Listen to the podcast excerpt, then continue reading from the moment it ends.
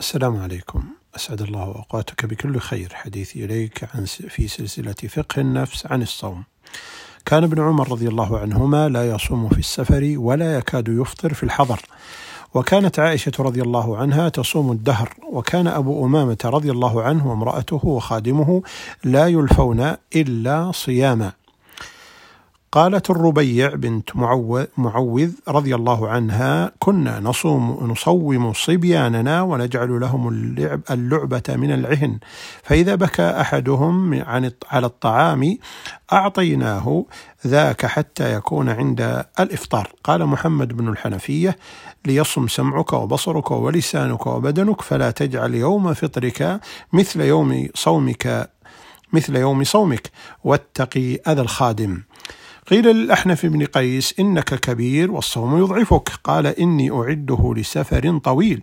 وقيل كانت عامة صلاة الأحنف بالليل.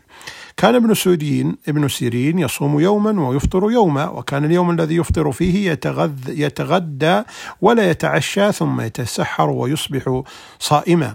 وكان إبراهيم النخعي يصوم يوما ويفطر يوما. وكان محمد بن سيرين يصوم عاشوراء يومين ثم يفطر بعد ذلك يومين. وقال محمد بن عبد الأعلى قال لي معتمر ابن سليمان ابن طرخان لولا أنك من أهلي ما حدثتك بذا عن أبي. مكث أبي أربعين سنة يصوم يوما ويفطر يوما. وقال بكار بن محمد كان ابن عون يصوم يوما ويفطر يوما.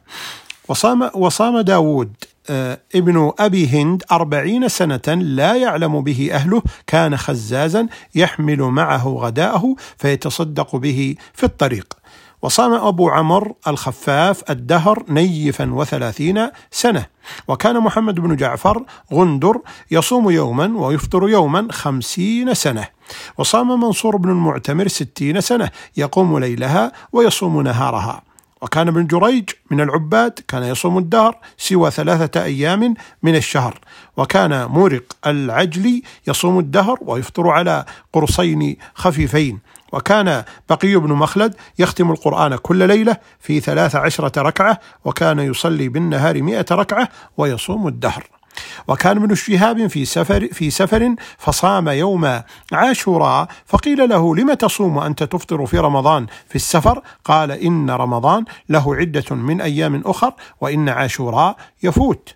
وقال ابن وقال أبو إسحاق السبيعي قد كبرت وضعفت ما أصوم إلا ثلاثة من الشهر والاثنين والخميس وشهور الحرم.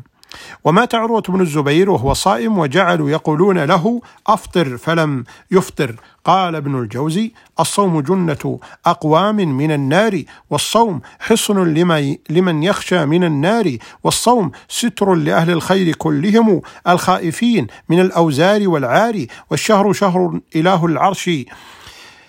والشهر شهر إله العرش من به رب رحيم لثقل الوزر ستار فصام فيه رجال يربحون به ثوابهم. من عظيم الشأن غفار فأصبحوا في جنان الخلد قد نزلوا من بين حور وأشجار وأنهار.